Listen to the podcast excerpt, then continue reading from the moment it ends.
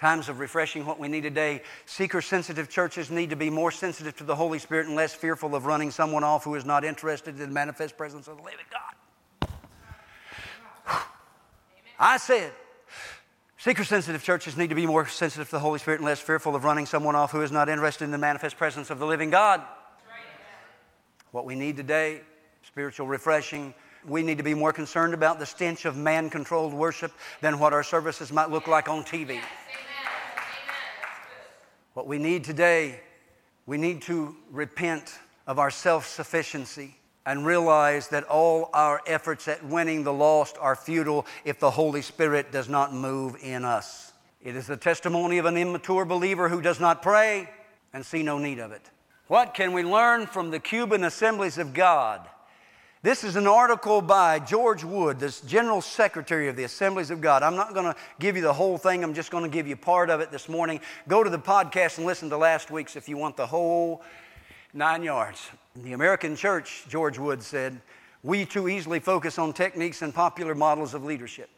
We have access to books, seminars, church growth experts, and mega church how to do it seminars. He went on to say, and I quote this and it gets right down here in my spirit. It's where I live, it's what I breathe, it's what I feel. He said, Let's face it. We are in desperate need for a manifestation of God's presence in our midst today.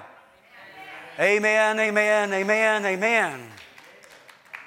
That comes from the high muckety muck leadership of the assemblies of God who see not only a local church but a national, international church. And he says, We need a visitation. This movement we call the Assemblies of God, we call Church of God, we call Pentecostalism. If we're not careful, we will try to live on our laurels and sit on our laurels and talk about how glorious it used to be. We need a visitation today. We need a move of God today, not tomorrow, not yesterday, but today, right now, right here. Adam Dornberg gave me this. He said he got this quote from a Group magazine, the July 2007 issue written by Steve Merritt. He said the Christian church began as a mission in Jerusalem. It moved to Rome and became an institution. It moved to Europe and became a culture. It moved across the ocean and became big business. I think you know what he means when he says it moved across the ocean and became big business. We Americans, we are entrepreneurs of the highest level, and we know how to make a business work. We know how to promote it. We know how to sell it. We are one of the most successful industrialized nations in the world because we are business people, and we took the church and made it a business. And we are good at it. The author of the book of Acts sets out to prove that Jesus is alive. The evidence is the manifest presence of God on earth through the people filled with the Holy Spirit doing the works of Jesus. I said, the evidence is the manifest presence of God on earth through the people filled with the Holy Spirit doing the works of Jesus.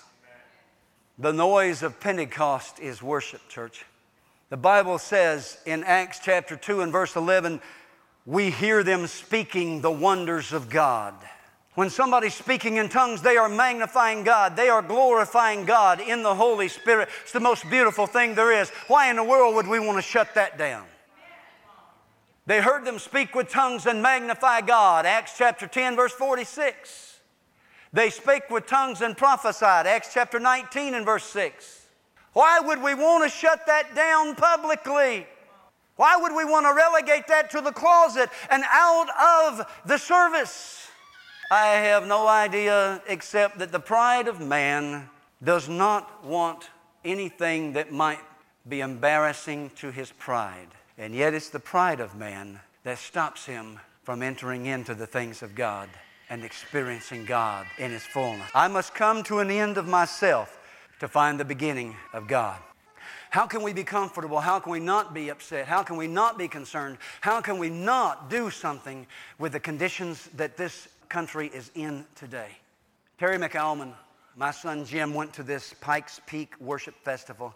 And he said, Dad, he said, Terry ministers differently than a lot of concerts and things. He really ministers in worship and manifestation of the Holy Spirit. And he said, and for that reason, he has chosen not to go to a lot of the American churches. He said, Terry today goes to more churches overseas than he does in America because they are hungry They are crying out to God. He said, Terry said, I go to the American church and they'll give me 30 minutes and they'll instruct me. Now, don't do any music to arouse the people or get them excited.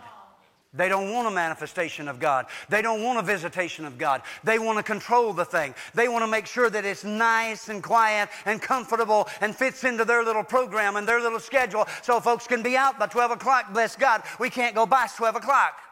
He said, Terry prayed a prayer. Dad, he said, it is burned in my memory. He said, Terry prayed this prayer as he was worshiping God and leading us in worship. And he said, Father, please don't let the Church of America divorce from your presence entirely. Maybe some folks are content with where they are. I'm not. I'm hungry. I'm desperate. If he wasn't the God that he says he is, I wouldn't feel this way. If he wasn't the God of the book of Acts, I would not do these things. If he wasn't the living God who shows up and manifests himself, then I would be comfortable with a club meeting. But he's the living God. He's the Almighty. He's the Prince of Peace. He's the mighty counselor. He's the everlasting Father. He is the Almighty God. And He says, I am the God that shows up. I'll come down there. If you'll welcome me, I will visit you. That's why I feel this way. The Bible says in Acts chapter 1 and verse number 5 that this man had a sense of expectancy. The Bible says he looked at Peter and John expecting to receive something from them. And Peter's response was, I don't have money, but I do have something from God. May I share that with you? Hallelujah!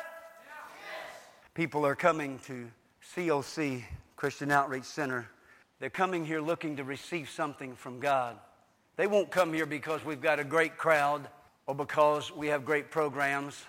They'll come here because they're hungry for God.